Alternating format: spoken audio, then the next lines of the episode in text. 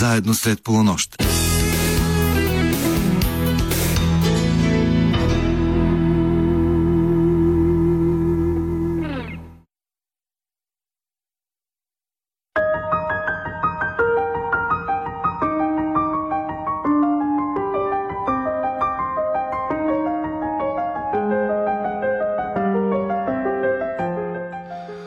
Добра нощ, скъпи слушатели! Вие сте на вълните на програма Христо Ботев на Българското национално радио, където вече звучат встъпителните акорди на предаването Среднощен експрес. Екипът, който ще работи за вас в следващия час и половина, включва редакторът Ивайло Стефанов, музикалният редактор Тошо Йосифов и звукорежисьорът Слави Бушнаков. Аз се казвам Йордан Георгиев и съм истински щастлив да ви споделя, че тази нощ ще ви срещна с една прекрасна актриса, за която бих могъл напълно убедено и отговорно да кажа, че е актриса от европейска величина и можем само да бъдем радостни, че я имаме и че тя е едно от най-талантливите и разпознаваеми лица на българския театър и кино. И така, наш гост днес е актрисата Дария Симеонова. С нея ще си поговорим за първата и главна роля в киното, в филма Майка на режисьорката Зорница София, който от няколко дни, от 13 януари, е по кината в цялата страна, така че можете да го гледате, ако вече не сте го направили. Ще стане дума за силата на майчинството, което понякога далеч надхвърля биологичната връзка между родител и дете, за мисията и способността на изкуството да спасява, да лекува, да дарява светлина и надежда на различните от нас, да ги приобщава към света, в който живеем и да ни кара да не се страхуваме, да мечтаем. За спомените, които Дария е запазила от снимачния период в Кения, за отзивите, които получава от зрителите, гледали този филм, за проектите и на театрална сцена и за още много-много други интересни теми. Освен това, днес, в деня на Светия Атанаси или Атанасов ден, в минутите след 1.45 ще си спомним за големия български поет Атанас Далчев. Ще чуете няколко от най-красивите негови стихотворения в изпълнение на актьора Ириней Константинов. И днес, разбира се, ще спазим традицията в предаването да звучат любими песни на нашата събеседничка, в случая Дария Симеонова. Започваме с първия нейн избор Blackbird, една прекрасна песен от белия албум на Beatles.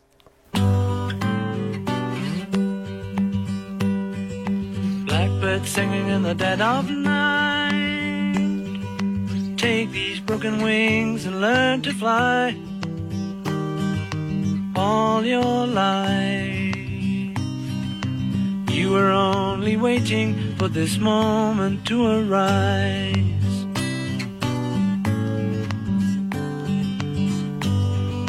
Blackbird singing in the dead of night. Take these sunken eyes and learn to see all your life.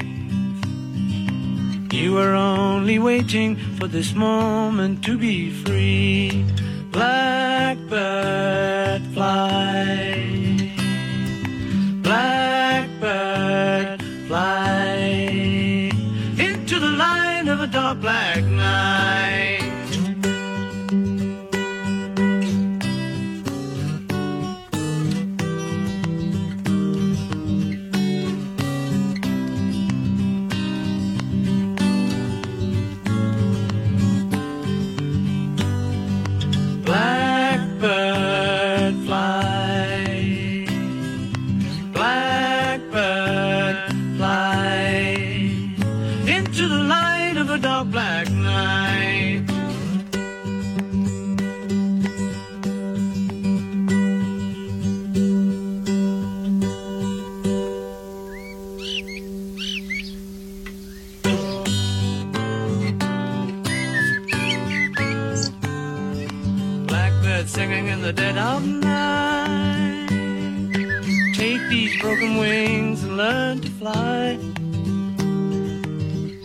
your life. You were only waiting for this moment to arise. You were only waiting for this moment to arise. You we're only waiting for this moment to arrive. Have you ever been angry at God? Какво е майка да имаш? Майката те учи да мечтаеш И да преследваш мечтите си. Майка. Един филм, който говори на езика на сърцето. Е в кината в цялата страна от 13 януари. Вие сте на територията на предаването Среднощен експрес, където точно в този момент с искрено вълнение и радост казвам добре дошла при нас на Дария Симеонова, както преди малко споменах, една европейска актриса, която би правила чест на всяка една сцена и на всяка кинематография и същото време невероятно ценен и прекрасен човек, красива и талантлива, всеотдайна и безкрайно отговорна към професията си, с а, неповторимото си излъчване, с пленителната си женственост, с прекрасното съчетание на истински бунтар и непоправим мечтател.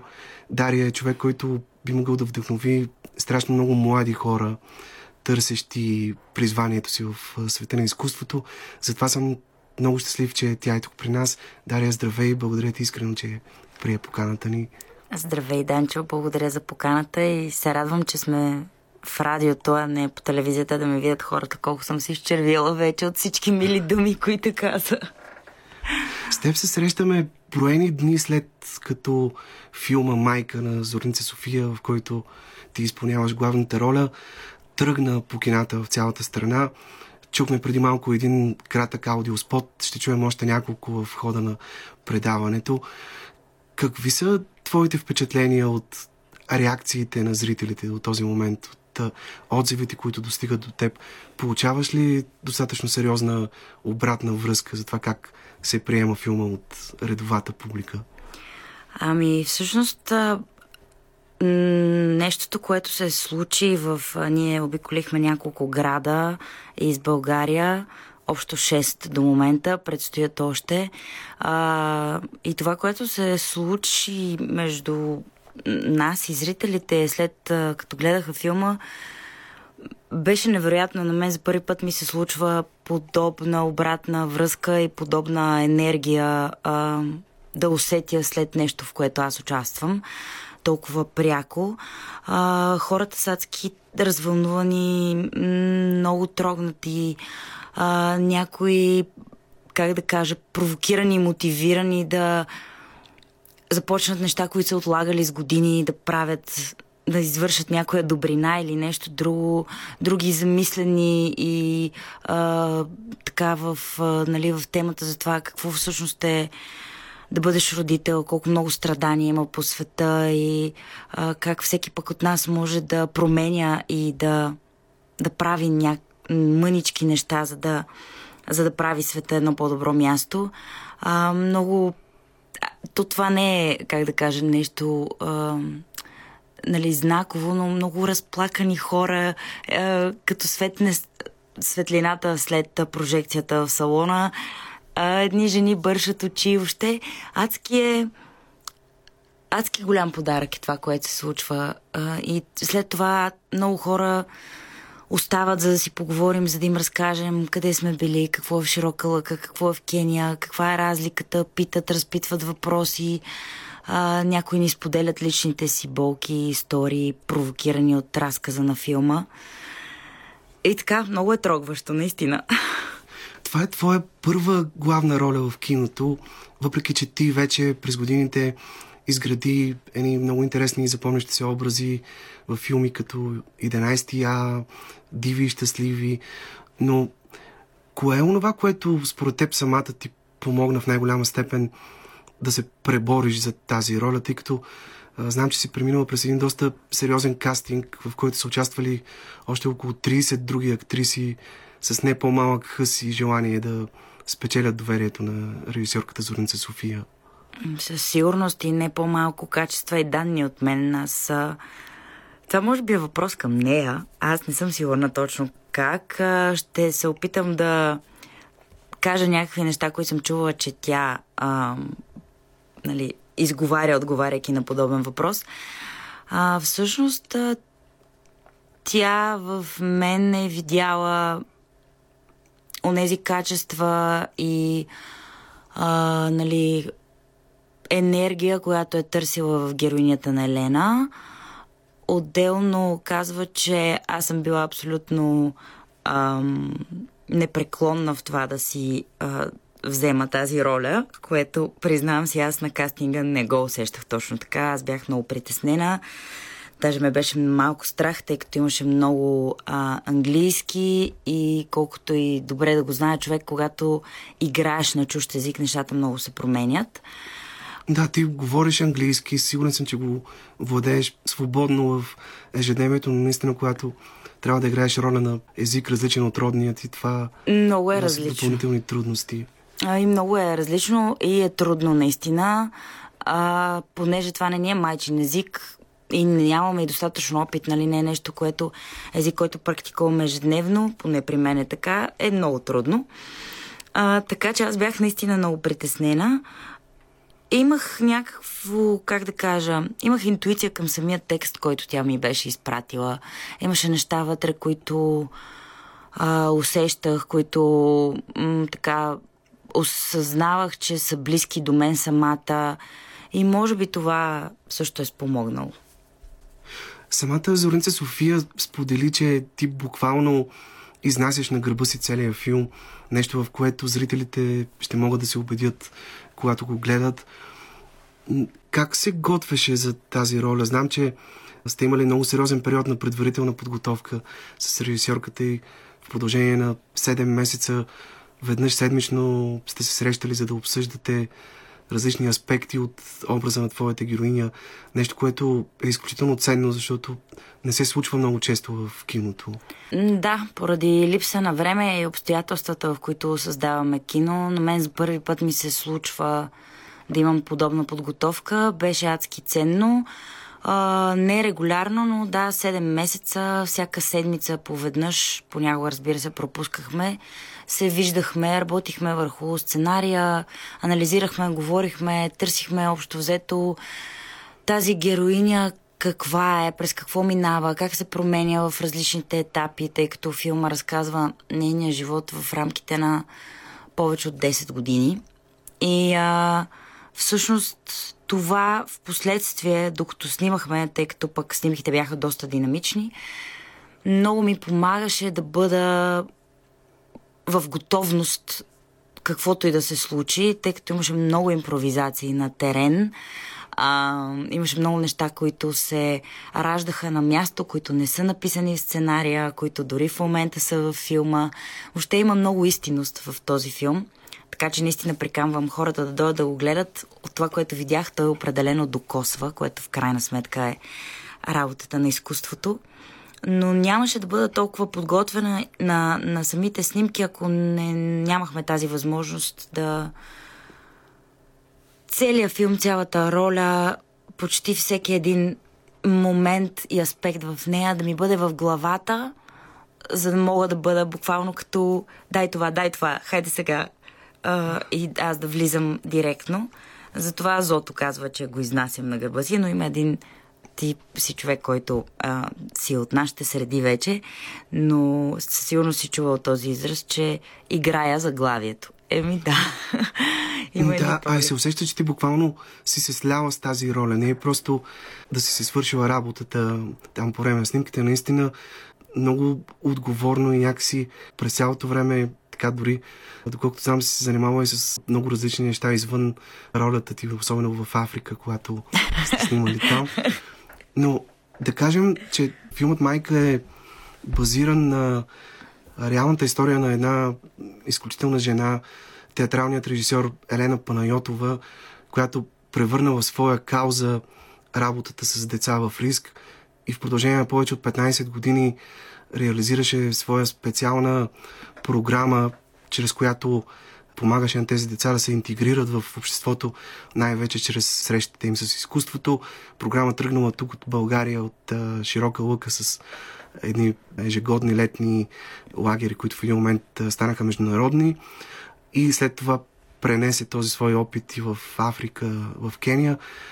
Знам, че ти имаше възможност да се срещаш с самата Елена още в този предварителен период преди началото на снимките. Кое беше най-ценното, което получи от нея като бекграунд на историята и доколко всъщност тези срещи ти помогнаха да вникнеш още по-дълбоко в духа на този образ, в нейния вътрешен свят? Елена е наистина един прекрасен извънземен човек. Тя е променила живота на всички тези над 5000 деца, с които е работила. Може би за хората ще е интересно да, да чуят, че в повечето случаи това са или пълни сираци, или а, деца с един родител, понякога и с двама, но оставани в дом поради бедността на родителите и невъзможността им да се грижат за тях. Особено в Африка, където пък детските травми са много по-тежки. Чрез метода на Елена деца са, които са спрели да говорят, а, защото, да кажем, са били свидетели на смъртта на поне единия си родител, проговарят от работата с маски. Или ам, деца, които, да кажем, са били много малтретирани или живели в оскъдни условия, които са абсолютно в невъзможност да общуват с хора, започват да се отварят лека по лека и да придобиват социални умения. Въобще наистина променя живота на тези деца. А, нашият филм не е биографичен. Тук може би идва най-голямата ми трудност и едновременно с това облегчение, изграждайки тази роля, защото аз не трябваше да търся Елена такава, каквато е Елена Панайотова. А, нашата Елена е изградена от а, зорници от мен в посока на това филма и историята, която ние разказваме, да, да бъде засилена и съответно внушението да бъде по-голямо. А... Тоест ти е трябвало да вземеш от реалната Елена само онези черти, които само най-силно факти. пасват на персонажа, който ти самата изграждаш. Да. Освен това, Елена, вече познавайки я, мога да кажа, че тя м- тя не допуска много близо до себе си, т.е. не се открива така свободно.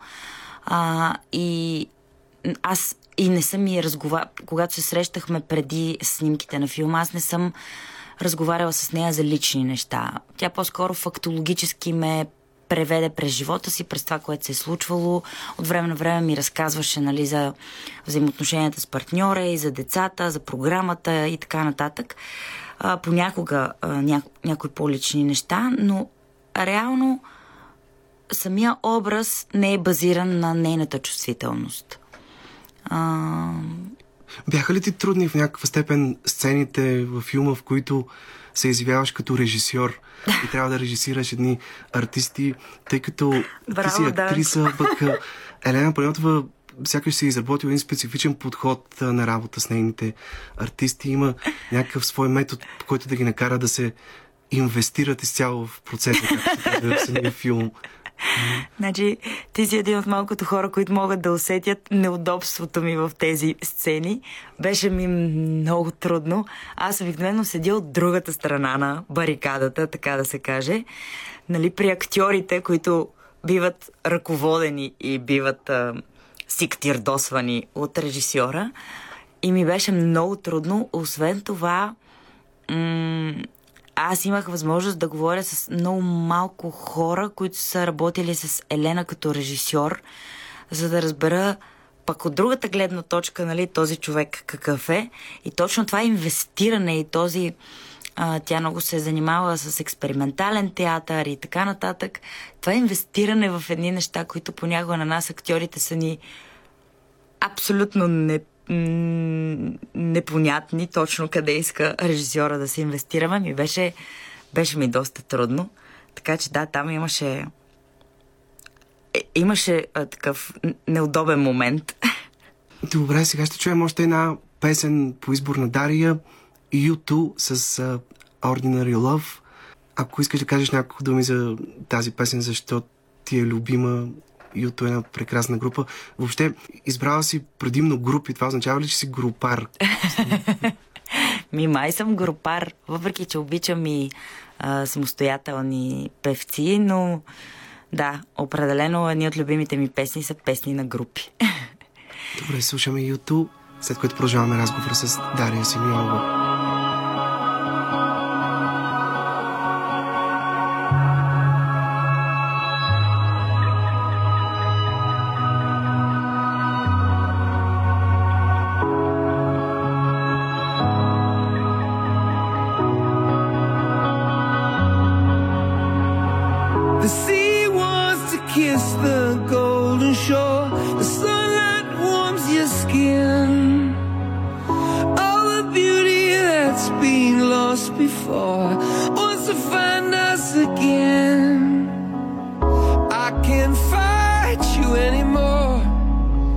You I'm fighting for.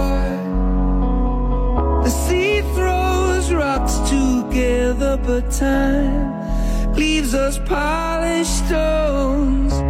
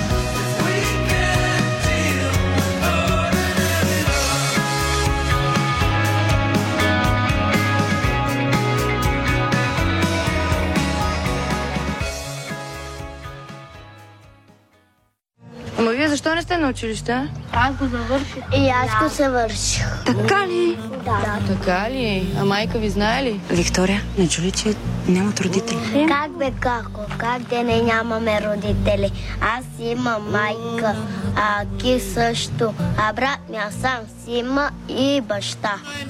Майка. Един филм, който говори на езика на сърцето. Е в кината от 13 януари. Вие сте на вълните на програма Христо Ботев с предаването Среднощен експрес. Наш гост е актрисата Дария Симеонова, която изпълнява главната роля в филма Майка.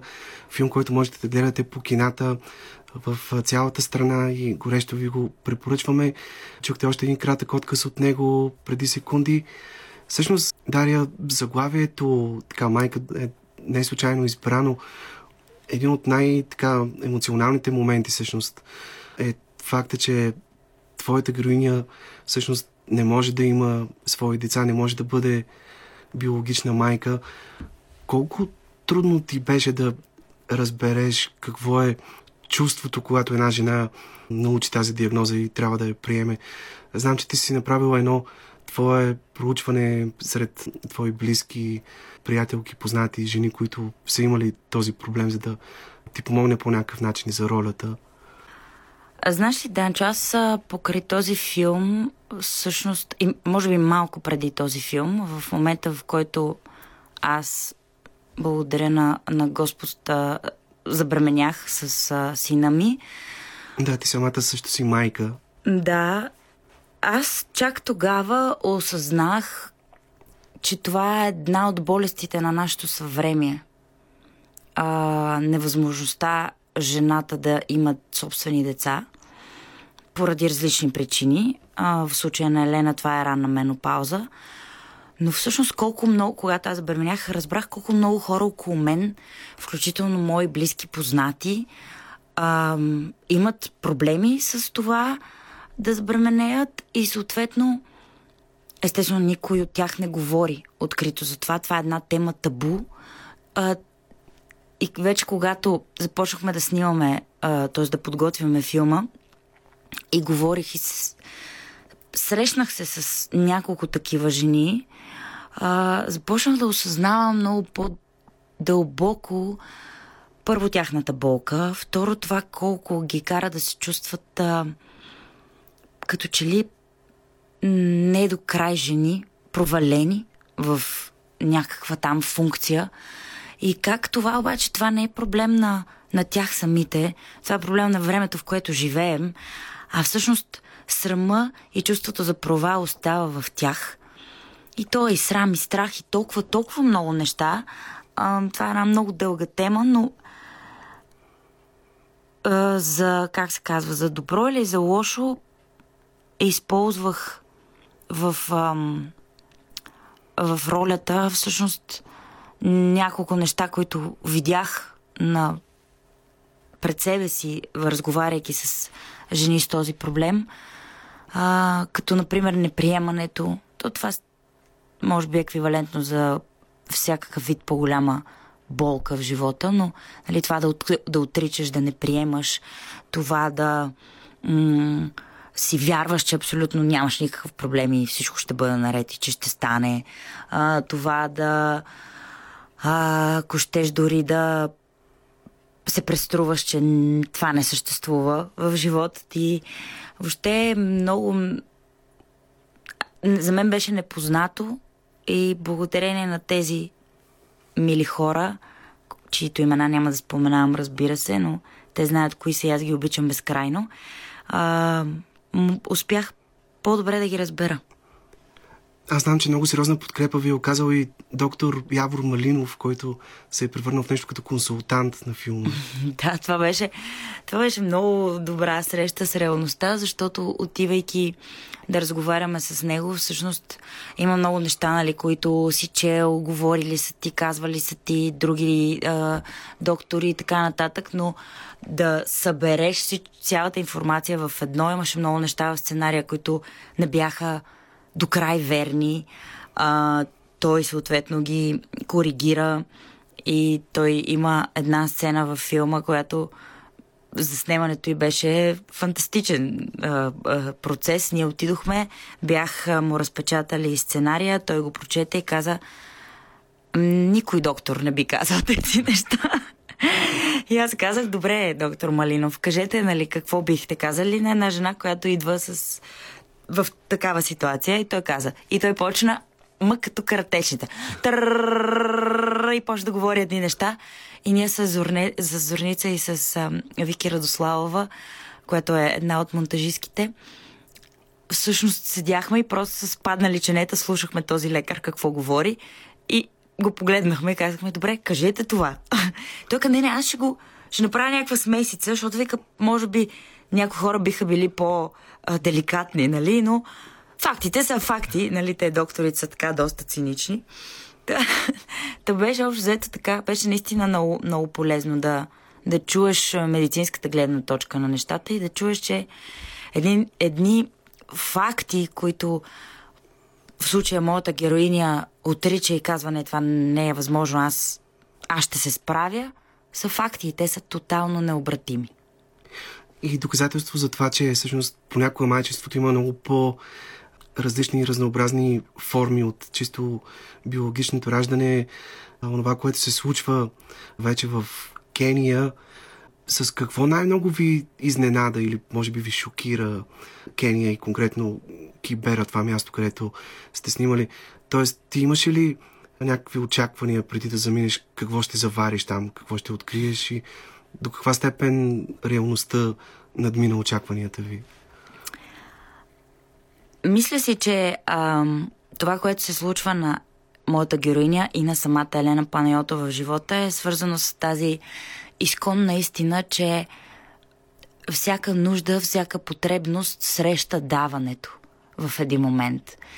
Елена е имала нужда да дава любов на деца и среща децата, които имат нужда да им бъде дадена тази любов. И казвам тези неща от гледна точка на това, че това е наистина едно, едно, едно, една взаимопомощ между нея и децата. А, то започва още в широка лъка и се прехвърля вече в Кения, където сираците наброяват над милион и половина и проблемът с децата, които остават на улицата е гигантски. Нямах никакви очаквания, т.е. опитвах се да не си изграждам такива. Разбира се, гледах някакви неща относно Африка, болестите там, нали, въобще защо децата всъщност се озовават в, а, с тази нелека съдба. И отивайки там, някакси системата ми беше толкова отворена да приеме всичко, което вижда. И знаеш ли, Данчо, там е прекрасно. Там е много мръсно, особено в гетото те живеят в много тежки битови условия, да не кажа ужасни, а, в страхотен недоимък и така в нищета. И въпреки всичко са си изградили един уют, който си е техния уют.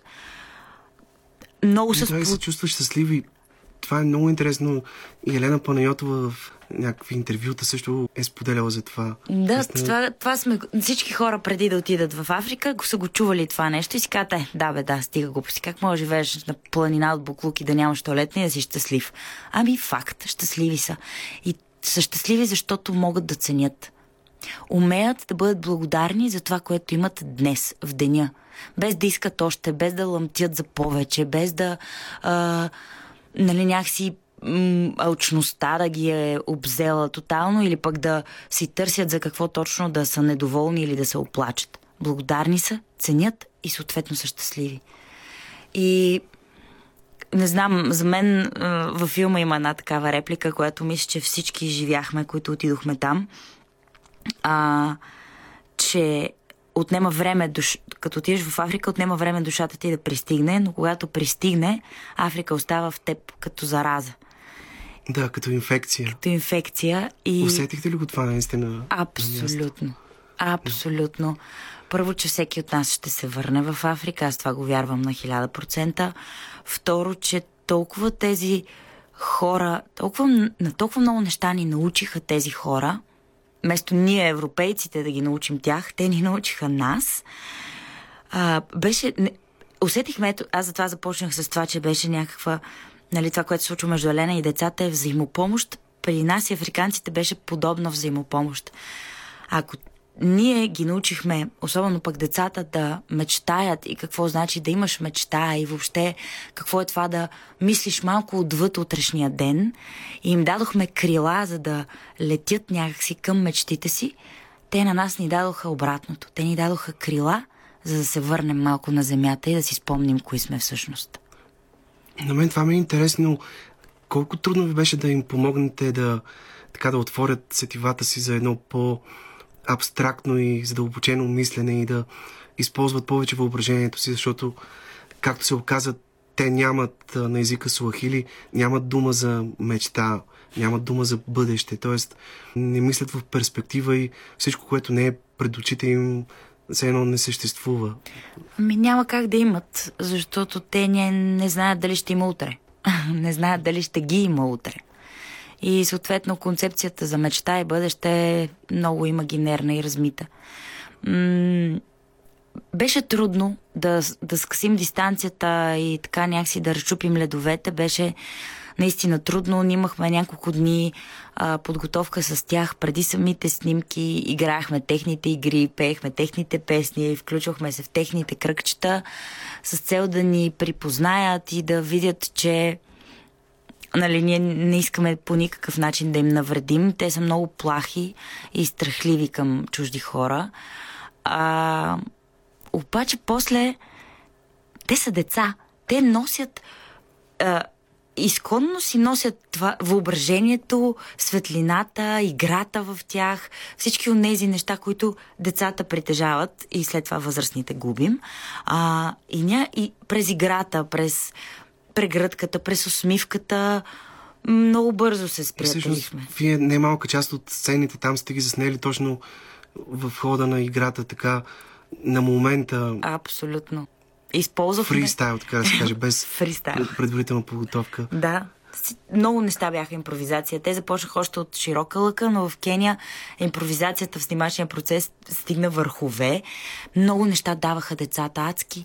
Те са просто толкова чисти и истински, че трудно ще ги накараш да влязат точно на позиция, да повторят точно дубъла, въобще да им обясниш какво е дубъла и че трябва тук да повторят еди какво си. Да, те това- никога не са се занимавали с актьорство преди вие да... те са сираци, Отидете, те живеят да. в сиропиталище и танцуват племенни танци. Това правят те. И самия факт, че пък ние сме бели, нали, и сме ни такива странни, различни хора, раждаше много красиви неща. А, в един момент те ни пипаха кожите. Да видят какво е това бяла кожа. Беше много интересно да ни галят. И вече аз имам сред тях приятелчета, които си идваха при мен и ми галяха кожата. В един момент почнаха да ми галят косата, нещо, което е заснето във филма и се превърна като един много хубав голям гестус а, на героинята. Това те имат, нали, къдрави такива ситни коси, а пък нашите коси са прави и меки и им беше адски интересно да, ги, да ме галят и всякакви такива неща и в някаква такава ситуация, която примерно децата в обедната почивка почват да ми галят косата, Зорница вече е хванала Крум Родригес, нашия оператор, върчила, той е взел камерата, аз усещам камерата зад гърба си и чувам там някъде Зо, която казва пробвай еди коя си сцена. И аз почвам да пробвам и да импровизирам и много неща се родиха така. Без а, отвъд сценария. А понеже театралната дейност на Елена Панайотова и основно програмата и артисти за деца беше свързана най-вече с град Кисумо, който е третия по големина град в Кения, разположен на езерото Виктория, една силно маларийна зона. Там е едно от най-големите огнища на болни от спин, заради което има толкова много деца сираци. Ти запозната ли си каква беше причината да не снимате в Кисумо, а всъщност снимките да бъдат в Кибера, което е едно голямо гето, разположено в околностите на столицата на Ироби. Да, запозната съм. А, Кисумо се намира до езерото Виктория, където доколкото съм чувала, тъй като не съм ходила, вали почти през цялото време, независимо дали е сух или а, влажен сезон. И съответно това прави сни- снимките на един филм много трудни. А, освен това, Кибера за режисьора Зорница София и оператора Крум Родригес е по-синематографична като пейзаж и това, което се вижда от самите колиби, в които живеят и улиците и въобще условията, в които живеят африканците в гетото. И затова всъщност са избрали Кибера. Освен това в Найроби работят няколко големи сервис компании, които а, обслужват а, кинопродукции и там, беше, там е било много по-лесно да намерят съответно кинийската обслужваща компания, с която ние работихме, Sky Africa. Добре, ще продължим разговора с Дария след една прекрасна песен на Queen Love of My Life и поредния аудиоспот от филма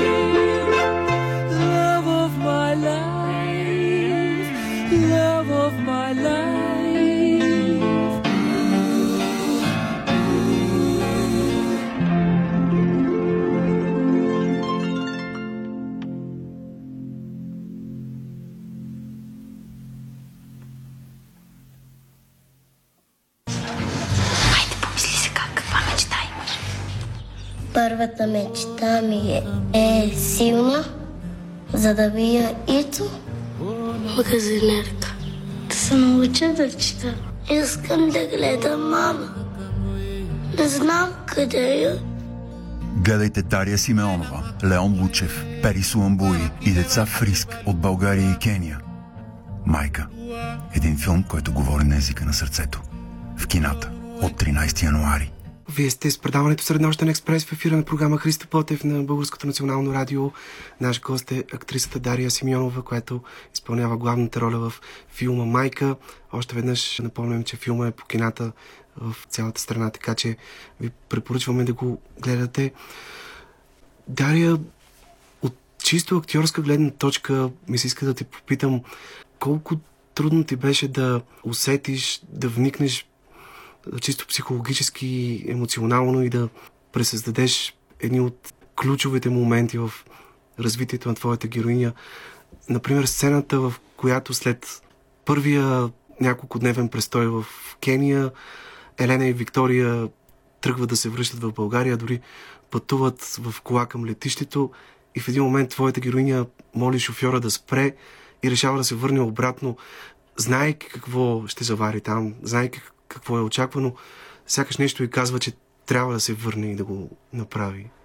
Ам... Аз имам чувството, че в Кения толкова вече се бях това може да прозвучи малко странно, но объркала коя съм аз и коя е Елена, която играя. И сляла едновременно с нея и с себе си, че не съм сигурна доколко мога да разгранича моментите, в които снимахме от всичко останало. Усещанията за, примерно, за тази сцена конкретно, която ти говориш, а, самото място, самата енергия там, всичко, което бяхме преживели вече за а, няколкото дни, в които а, бяхме там, всички тези неща толкова много се отразиха на, на душата ми, на, на, на усещанията и чувствата ми, че там наистина ми е абсолютно мъгла кога аз играя и кога не. Понеже много, няколко пъти ме питат, нали, ма как така се тази дума, която не съм сигурна, че я харесвам, превъплатихте и а, да, да, да. Аз живееш го. Живях го. Наистина го живях. И нямам идея... В смисъл, какво се е случило в съзнанието на тази жена, че изведнъж просто е решила, че трябва да се върне, че трябва да го направи, въпреки че знае какво я чака. Ами Това е интуиция, Или това е да- импулс. Че- Един друг такъв много силен епизод, примерно когато на Елена ни позволяват да остане с болното момченце в това лечебно заведение там в гетото и тя се съгласява да започне да работи като санитарка в тази болница, само за да бъде до него. Тоест, до каква степен си готов да смириш егото и суетата си, тъй като това е човек, който тук в България е режисьор, постигнал е някакви неща. Нормално е да има самочувствие, да знае цената си. И въпреки това се решава на такава постъпка. Тоест, какво е минало през главата на тази жена, за да го направи, колко силна и безусловна любов трябва да изпитва към децата, за да, за да се съгласи на нещо такова. Ами ето това е. Ам, момента, в който Алена остава в гетото, без да знае дали може да промени нещо, но това е абсолютен според мен импулс. Това е като инстинкта ни за самосъхранение. Ти трябва да направиш нещо, независимо какво. Не знаеш точно какво в дадения момент, но искаш да направиш нещо. Единственият начин да го направиш е да останеш там. А, този момент, в който тя остава и започва да работи като санитарка в болницата, за да остане до болното дете, там вече Елена знае какво е да бъдеш майка.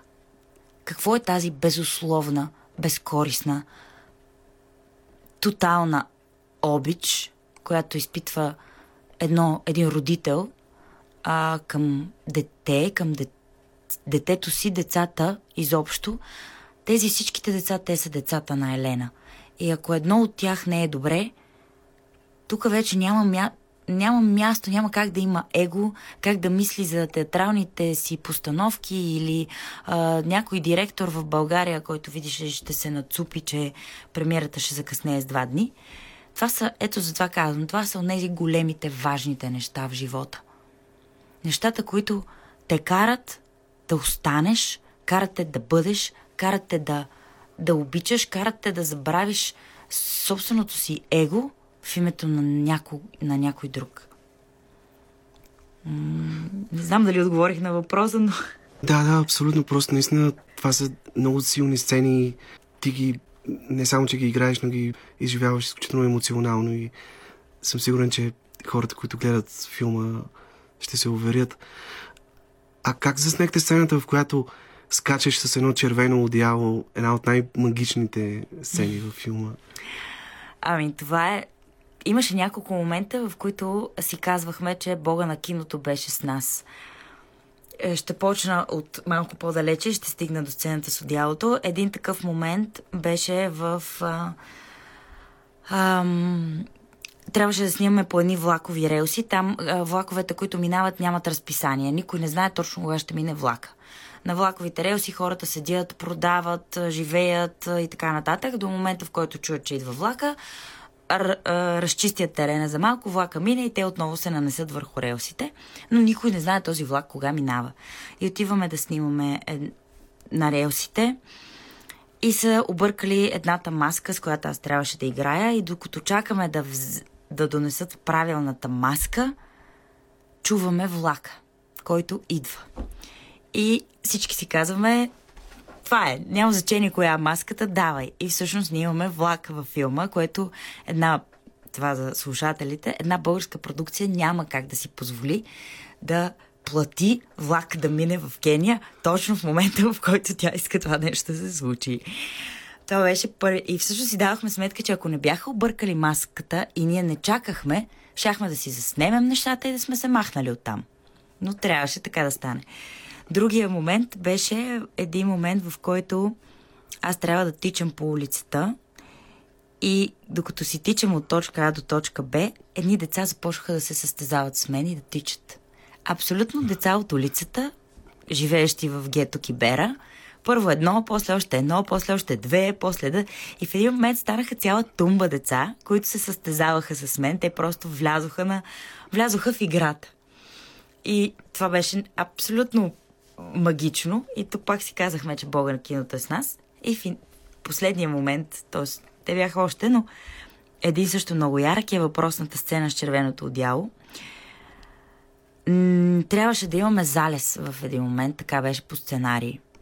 И нямаше залези, нямаше изгреби в а, мястото, където снимахме, понеже е тяхната зима а, като сезон и съответно имаше едно като мараня, което беше през цялото време във въздуха и не се виждаше слънцето, нито когато изгрява, нито когато залязва. И на финалния, финалния ден, с който ние разполагаме, ние на следващия ден летим за България, няма друг ден, това е. Ние снимаме в една сграда, вече в, само, в а, града Найроби и снимаме в мазето. В един момент Зорница поглежда Крум Родригес и казва колко време имаме и той казва 5 минути. За 5 минути... Крум Родригес е оператора на филма. оператора на филма. А, за 5 минути има до залеза, до часа, в който евентуално трябва да има залез. Но ние не знаем дали ще го видим този път. За тези 5 минути се събира цялата камера, техника и всичко и се тръгва нагоре. Мисля, че беше около 11 етажа тази сграда, естествено без асансьор. Тичане по едни стълби. През това време аз успявам да се преоблека с верния костюм и да наметна въпросното червено одяло, което всъщност е оригинално масайско одяло. А, масаите са така, тя- тяхното... Едно от племената. Едно от племената, номади са, изключително интересно племе с много силни традиции. Те до ден днешен са но- номади и са хората, които могат да пътуват по целия свят без паспорт. Всички знаят това, че масаите са така. И се качваме на покрива, Данчо, и горе ни посреща един ярко оранжево кървав залез на целия Найроби, който беше просто по поръчка. Веднага се започва да се снима и това е последния кадър, последния ден. Заснемаме каквото трябва да заснемем и никой не казва стоп, никой не казва край. Има един израз, който е рап, което значи край на снимки. Чакат режисьора да го каже, не го казва. Тя хваща оператора и почват да въртят едни кръгчета по покрива, а покрива целия беше с едни бидони с вода. И никой нищо не знае какво се случва. И всъщност в един момент завъртат. И аз си казвам, чакай аз да си застана на позицията, където бях. Ако случайно нещо ме хванат в кадър, поне да съм вярна там, където, нали, съм била преди малко. И те въртят едни кръгчета и в един момент през един коридор, коридор, трудно казано, през едни между бидоните един улей, всъщност камерата улавя мен, седейки на точно конкретното място с червеното масайско одяло. И така, но там вече енергията беше толкова силна и всичко беше толкова нажежено и заредено от 8-те дни прекарани в Кения, че не знам, така се снимат тия сцени на магия. А всъщност, доколкото знам, част от децата в Кения трябваше да дойдат в България на киномания, когато филмът Майка откри фестивала за да го гледат, но така и не се случи това. Каква беше причината? Да, това беше една страхотна идея. Намерихме спонсори, които подпомогнаха финансово това начинание. А, изкараха се паспорти на тези деца, дадоха им се имена, защото до тогава те имаха само първо име. Извадиха им се на някои актове за раждане, които нямаха такива. И въпреки това се оказа адски трудно на едни деца сираци да се дадат визи за България, Европа, макар и по повод кинофестивал. А, и всъщност нито едно посолство в Кения не пожела да даде визи на децата, за да дойдат. И това е причината те да... Тоест, те все още не, не са гледали филма. Не. Ам, наистина, Зорница София положи страхотни усилия да, а, да ги доведе, но нямаше как да стане. Тук вече говорим за някакви политически неща, които те си знаят, както се казва. Но пък някои от българските деца, с които сте снимали, знам, че са успели да го гледат във Варна на Да. фестивала Златна роза. Как... Та само да довърша е- сега идеята е ние да отидем до Кения, за да пуснем филма на децата, които участват. А иначе две от дечицата, които а, играят а, от, а, сиропита, от дома за сираци в Широка лъка, Бария и Зюмбюл, а, дойдоха в а, Варна, на Варна коля, на Златна роза. И за първи път гледаха филм, за първи път бяха на кино, на всичкото отгоре гледаха филм с себе си, т.е. си видяха лицата на един огромен екран. За първи път видяха морето, те не бяха виждали море. Играха в пясъка с вълните, естествено се намокриха до ушите, нищо, че беше края на септември. Водихме ги на делфинариум. Въобще сбъднахме няколко техни мечти. Всъщност бяха поканени три деца, едно от които обаче 14 годишната Надя, която също участва във филма, вече я бяха не знам точно как се изразя, оженили, омъжили, т.е. продали а, за конкретна сума и тя така е поела по пътя, отредени от социума, в който живее, за съжаление. Да, за съжаление е така с голяма част от тези деца. Иначе на този фестивал във Варна филмът Майка получи четири награди, включително Дария, получи наградата за водеща женска роля. А, в същото време ти имаше шанса да пътуваш до Индия на един много голям международен фестивал там, провинция Гоа, където филмът Майка беше представен. Какви са впечатленията ти от този гастрол там, колкото знам, много сериозни творци, така от много различни държави е имало там на фестивала. Ами да, а, това е всъщност един от, а, даже ако не се лъжа, най-големият фест, кинофестивал в Азия. А, беше много хубаво преживяване. Ние, филма Майка беше селектиран за ам, Ганди Award, което е медала на Ганди по програмата на ЮНЕСКО, т.е. за филми обвързани с каузи, които ЮНЕСКО подкрепя. Ам, и беше много... Това е един огромен фестивал, наистина, с а, невероятна организация, страшно много гости. Видяхме, освен европейски кинорежисьори и звезди, различни техни индийски режисьори и техните индийски звезди, които са много големи. Просто там е... Аз първи път виждам човек, който се движи, актьор, който се движи с 10 човека около себе си и около него има тълпа от хора, които просто искат да го докоснат, като по филмите, буквално, ама на живо. Иначе Индия е една доста особена страна. Аз съм малко със смесени чувства. А, може би заради мястото, в което бяхме, аз не съм видяла техните вековни храмове и други места. Гоа е по-скоро туристическа област с плажове и курорти.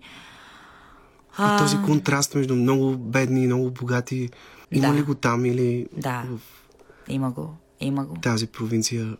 Има го. Ти, ти виждаш хората, които се а, возят в тук-тук и са с, с седем деца на гърба си и така нататък и опърпани дрехи. И в следващия момент някой, който се качва в последен модел автомобил и влиза в един от най-скъпите хотели в местността. Има контраст е огромен. Съжаление в тези държави, както и в Кения, така и в Индия, наистина разликата между бедни и богати е просто от земята до небето. Няма средна класа. Много е странно. Това, което всъщност ми направи много силно впечатление е, че индийците в желанието си да оцелеят и в борбата си за, за всичко явно в този живот, говоря за средностатистически индиец, са адски такива напористи, нахални, нетактични, много се бутат, много всичко е, всичко е на живот и смърт. Независимо дали е да си хванеш такси или да отидеш до туалетна, всичко е на живот и смърт. Което, не знам, беше много така а, шокиращо за, за нас, тъй като нали, в крайна сметка липсваше това, което в Африка пък го усетихме нали, много силно, тази една, как да кажа, една смиреност, една удохотвореност, едно, едно, е- едно не ми идва на български, ам, живеене с, нали, някакси с флоа, с това, което се случва в момента, сега, тук. По течението някакси. По течението, да. Те са... Индийците са много пренатегнати. Ма много. Но така де, а, фестивала беше наистина, наистина много хубав. Успяхме да гледаме някои от така в момента големите европейски заглавия. Присъствахме на една много пишна индийска финална церемония. А, и най-хубавото е, че успяхме да си представим филма. И най-впечатляващото за нас, може би, беше, че индийците, които са адски различни от нас, дори като чувствителност и душевност, и те много го харесаха. Просто явно това е тема, която сега чух един от анонсите, нали, че това е филм, който говори на езика на сърцето. Ами да, това е една тема, в която всеки може да се припознае, всеки може да намери нещо за, все, за себе си. И тук не става дума само за майката. Нашия филм не разказва то, за, точно за това какво да бъдеш майка, а за това какво да бъдеш родител. Или даже, ако можем да отидем малко по-далече, за това какво е да правиш добро и да, да бъдеш точно там, където живота те е поставил в, а, с абсолютното пълнокръвие на присъствието си и да даваш. Добре, време е да чуем още една песен. Слушаме Sting с Fragile, след което продължаваме още няколко минути. Тематично. Разговора с Дария Симеонова.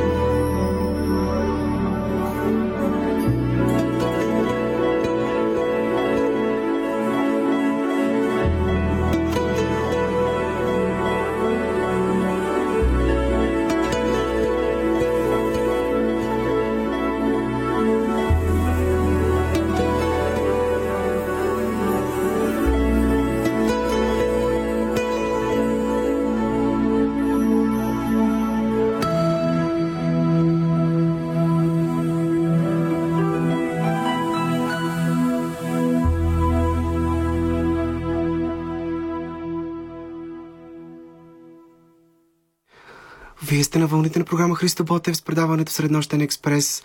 Наш гост е актрисата Дария Симеонова, която изпълнява главната роля във филма Майка, филм на Зоринца София, който е по кината в цяла България от няколко дни. Надявам се поне още няколко седмици ще бъде достъпен да го гледате. Дария, искам се в последните така, минути от разговора ни да малко по-генерално да погледнем на твоя път в изкуството. Ти си така вече от десетина години на професионална сцена. Спомням се, че Стефан Данаилов, светла му памет в едно мое интервю с него, беше споделил, че е необходимо да минат поне 10 години след надфис, за да може един актьор едва тогава, ако продължава да играе активно, да си даде ясна сметка дали става за този занаят или не става. А, спомням се апостол Карамите, в който нали, казваше, че винаги е важна десетата роля, следващата десета роля, десетото представление. В този смисъл, ти как се виждаш себе си на този етап от пътя ти като актриса след първите 10 години? Каква част от мечтите си успя да реализираш за този период? Аз не мога, ако ме ако си бяхме говорили преди 10 години, а, не съм сигурна, че щях да мога да конкретизирам мечтите си в професията. Като че ли не съм мечтала за нищо конкретно, като примерно искам главна роля във филм или... Да, мислила съм си го, представяла съм си, че някога би могло, но някакси винаги съм, а, съм усещала, че не, има един път, който актьора наистина трябва да извърви и че трябва да стигне до вярната роля за него. А, аз имам в тези 10 години на, в професионална, а, така, в професията, имам няколко, не няколко, ами така, мога да изброя наистина много хубави процеси, в които съм била, от които съм била част, много хубави, за мен много хубави и ценни роли а, срещи с прекрасни режисьори и актьори. И от тази гледна точка, не знам, освен благодарна, друго не мога да бъда. Щастлива съм от това, което ми се е случило. Щастлива съм, че продължават да ми се случват някакви неща. И те като че ли стават а, а, все по-трудни, едновременно са все по-големи и по-прекрасни. Което... А има ли нещо, което искаш да промениш в пътя си, в развитието си като професионален актьор.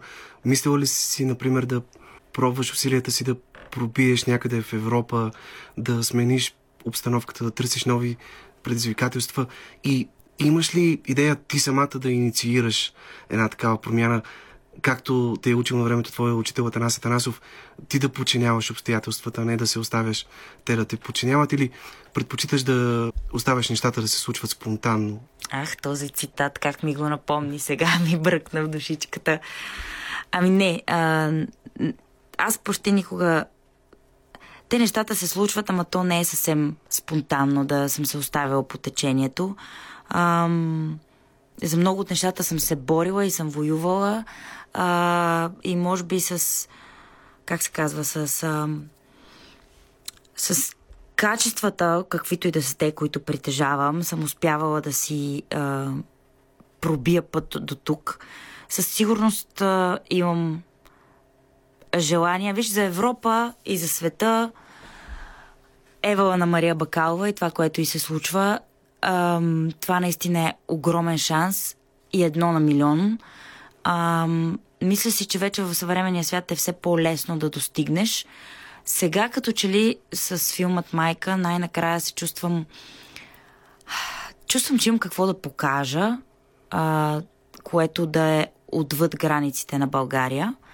А, и бих опитала, но това са едни така пак Абе, не знам, като че ли не обичам да говоря за тези си намерения, не знам, може би някаква глупава суеверност ли е, какво е, не знам. Но нещо, да, което важното си... е, че ги имаш тези намерения и ами да, искрено бих се опитала. да се случат. Обаче, и знаеш ли, не обичам и много да се надявам, защото понякога човек много се разочарова. Със сигурност обаче имам няколко хубави големи намерения за българската сцена, които със сигурност аз ще инициирам, тъй като са свързани с така свободни проекти извън репертуара на щатен театър, така че така че, както се казва, очаквайте. Аз и друг път съм казвал, че съм много впечатлен от това, че образите, които пресъздаваш, а ти имаш много широк диапазон на актьорски си талант, някакси образите, които играеш, така минавайки при съприкосновението с твоята чувствителност, някак придобиват отпечатъка на една своеобразна мекота, която очевидно носиш в себе си и това прави героините с една идея по-облагородени, по-женствени като душевност и излучване. И това се отнася и за театралните ти роли, а и в киното. Но ми се иска да те попитам, кое ти помага някакси да успяваш винаги да се променяш и да се адаптираш към всяко ново време. Ето и сега, след като стана майка и отново се върна на сцената, някакси да винаги да бъдеш съвременен актьор и да успяваш да съхраниш и себе си, и таланта си, и да бъдеш на едно винаги много високо ниво. Данчо, благодаря ти за всичко, което казваш. М- не съм сигурна, че знам кое. Аз просто обожавам професията си. И тя за мен не е професия. Това е моето призвание и аз обожавам да го правя и се опитвам да го правя винаги честно и искрено, независимо а, с кого ме среща даден проект. И ако аз не се чувствам м- напълно отдадена в нещо, което правя, аз се чувствам зле, че изобщо съм част от нещо. Така че не знам точно кое знам само, че не мога по друг начин. А продължаваш ли да носиш в себе си тази доза красива лудост, която имаш и която е част от а, очарованието ти? Този адреналин, тази любов към екстремните неща, това да си готова да скочиш в дълбокото без много-много да му мислиш или все пак майчинството, отговорностите, които идват с него, някак си така са го изтикали на по-заден план всичко това. Ти си летяла с парашют, а, карала си парапланер, какви ли не екстремни неща, които много хора не, не биха се решили никога да се впуснат. А, продължава да си е част от мен, разбира се. Той човек, като си има нещо в себе си, някакво дяволче, не Караш се... сърф, различни видове Да. сърф. Карам всякакви неща и правя всякакви неща. По този начин, не знам, поддържам се жива, може би. Помадряла съм. Малко съм се кротнала, особено откакто имам дете. А, имам има нещо по-голямо от мен в живота ми, така че внимавам. Но, но дяволчето продължава да си е живо, така че ето виж, ето това е нещо, което може би бих могла да си пожелая. Такъв такъв тип персонаж ми се играе. Нещо по-штуро и диво, нещо по-налудничево, такова, дето малко да му отвържеш каиша, както се казва. Но така де. А чувстваш ли се истински бунтар все още в, в ежедневието си, в начина по който ти се случват нещата? Има ли неща, за които си готова веднага да, така да Да. се разбунтуваш, най-общо казвам да... Скачам, бунтувам се. Много, все повече ме възпаляват несправедливости, неща, които се случват а, и в света, и в а, нашето съсловие и така нататък. А, единственото, което като че ли съм спряла да, да правя е публично и социално да се изказвам, защото това не променя тотално Ето това нищо. ми е интересно. Исках да те попитам. Наскоро си говорихме с актьора Алек Алексиев. Защо, например, толкова малка част от хората в артистичните среди до сега заявиха открито и ясно позицията си по повод войната в Украина. Защо се притесняват да го направят? Има ли го този момент, че ти като актьор си казваш, понеже обществото е изключително разделено на тази тема и ако аз изразя позицията си, рискувам да загубя част от феновете си, част от зрителите, които идват да ме гледат. Може ли това да бъде реално оправдание, за да си мълчиш и да не изразяваш открита позиция? по- Може би за някои хора е така. За мен не е. Просто не намирам смисъл да го... За мен е много по-важ... са много по-важни действията, отколкото думите. Няма Да, защо аз да се бия в гърдите и да казвам, аз еди какво си. Аз приотих украинци, аз помагам непрекъснато, аз правя дарения, аз ходих като доброволец. Нали? Но това не са неща, които трябва да ги напиша, да ги посна във Фейсбук и да се похваля с тях. Просто а, за мен тук е малко сбъркано а, нали, положението в това отношение. Хората може би не, не заявяват открито позицията си или от страх, или защото нямат такава. Но, но аз не знам. Не ме е страх да го заявя, стига да, става, да стане дума за това и да има повод да бъде казано или сторено, най-вече сторено и свършено. В никакъв случай не се притеснявам, че някой вече няма да ме харесва или видиш ли ще ме unfollow от Инстаграм. Това са пълни... Това са смешни неща. Добре, за завършим позитивно, кажи къде могат да те гледат нашите слушатели на театрална сцена, тъй като в момента тече ремонт в сградата на театър София и вие играете на други сцени, но а, има със сигурност поне няколко представления, в които се струва да те...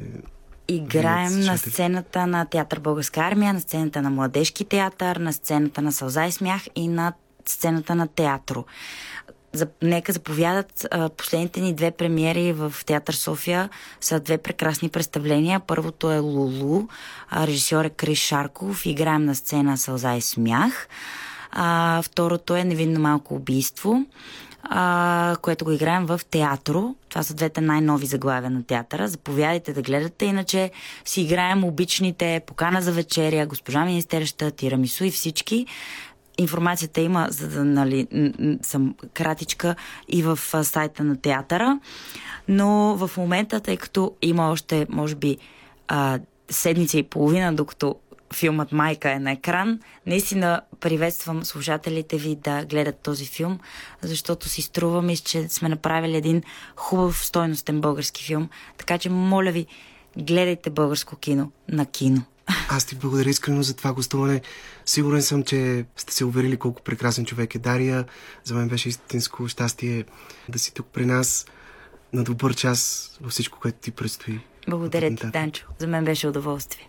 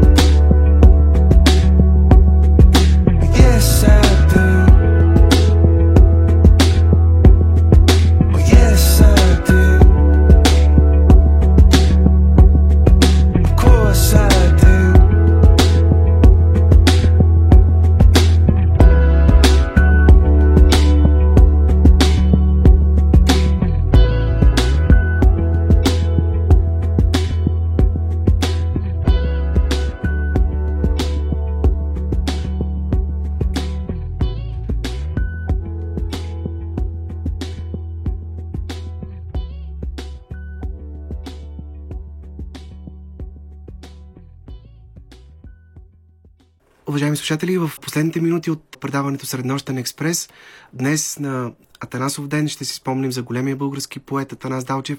Ще чуете няколко от емблематичните негови стихотворения в изпълнение на актьора Ириней Константинов.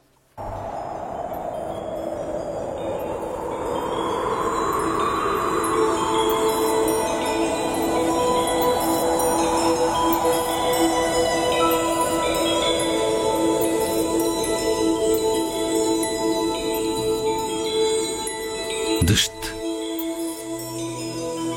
Някой шепи пшенични зърна хвърля шумно на покрива. Изгладнели петли се нахвърлят и лудо кълват. По криви стрехи и по тъмните дворове бие шумно и трака, разсипан в мрака дъждът. Падат тежки зърна и поникват от тях дълги класове. От земята дори до високото сиво небе. И сред тях като дяволски гибелни гъби израстват много черни чадъри над локви от мръсна вода. Цяла нощ трака лудо разсипан дъждът по стрехите и кълват цяла нощ тези зли, ненаситни петли. А на утрото, ето го слънцето пак пред вратите ни – като жълт и голям с изкълвани зърна слънчоглед.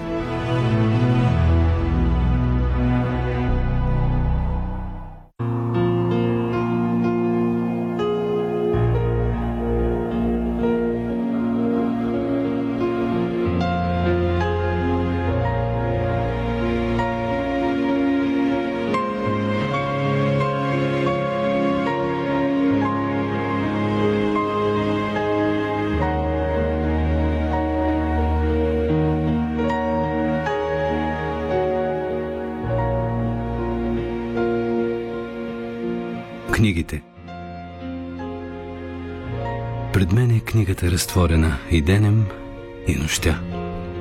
Все сам, аз не познавам хората, не зная и света. Прилитат и отлитат птиците, изгрява ден, залязва ден. Аз дните си като страниците прилиствам уморен. Години да четеш за чуждия живот на някой чужд, а твоят никому не нужен, да мине глух и пуст. До мене ти не стигна никога, о на любовта. И аз изгубих зарад книгите, живота и света.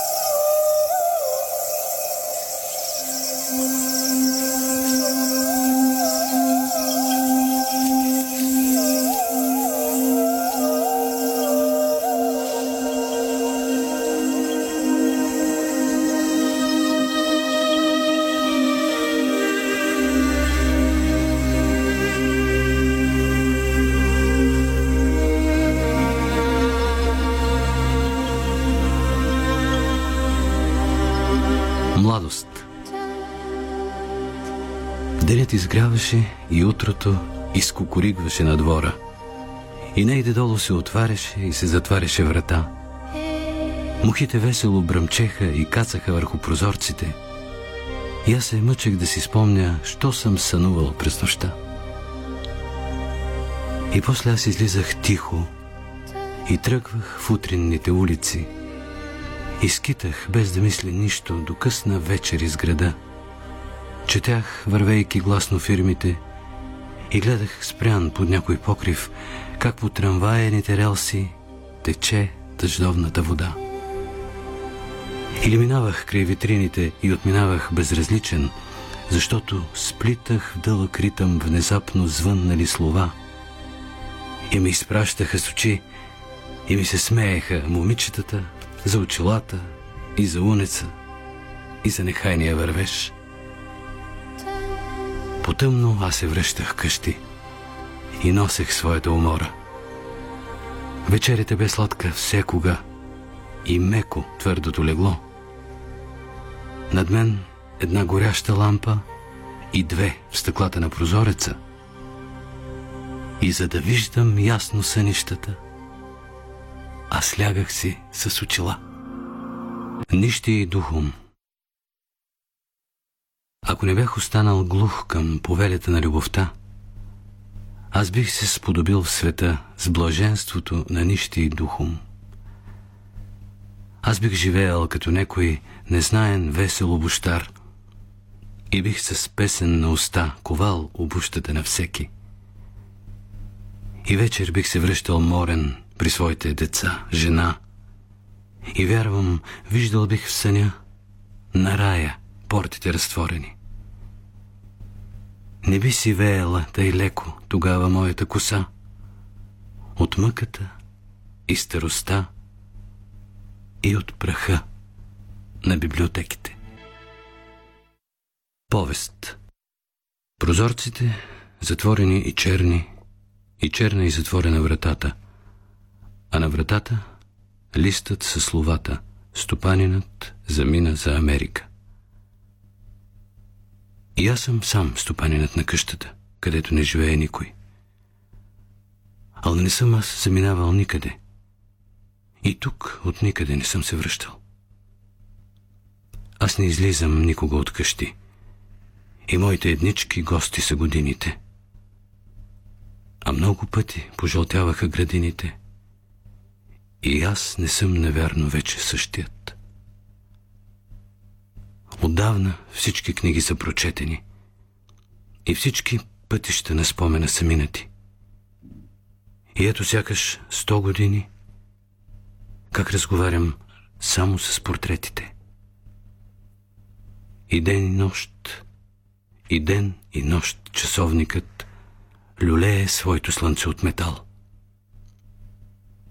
Понякога аз се оглеждам в огледалото, за да не бъда винаги самотен – а по стената се изкачват бавно и догоряват на потона дните ми. Без ни една любов, без ни едно събитие, животът ми безследно отминава. И сякаш аз не съм живеел никога. И зла измислица е моето съществуване. Ако случайно някой влезе в къщата – там няма да намери никого. Ще види само прашните портрети, коварното и празно огледало и на вратата листът пожълтял. Стопанинът замина за Америка. Хижи. Прихлупените вехти хижи, изкренените на града – стени с опадала мазилка, като че с белези от струпи. Врата разазината и черна, и череп прозорец изпочупен. О тези вехти ниски хижи на бедността и на глада. Там слънцето е огнен костер на знойна мъка и печал. Там никога не разлюлява камбани шеметният празник. Трудът е вечен и безплоден – и бляновете са на празни. Макар нощта да е безсън и денят в година натежал. Там не живеят нито хора и нито Божии чеда.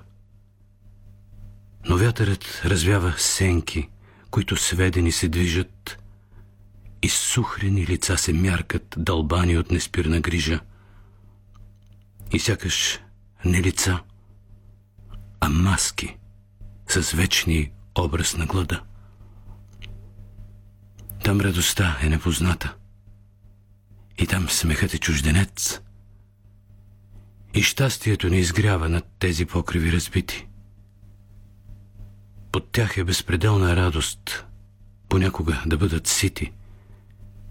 И за щастлив се смята само студеният и блед мъртвец.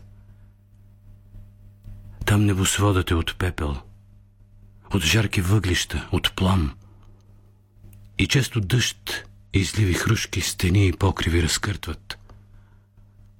А мръсната земя излъхва, подобно чер и древен жертвеник. Словоние към небесата, като молитвен тимям. Уважаеми слушатели, това беше всичко от нас за днешното издание на предаването Среднощен експрес. От мен Йордан Георгиев и от името на екипа, с който работихме за вас през последния час и половина, ви пожелаваме лека нощ до следващата сряда след полунощ.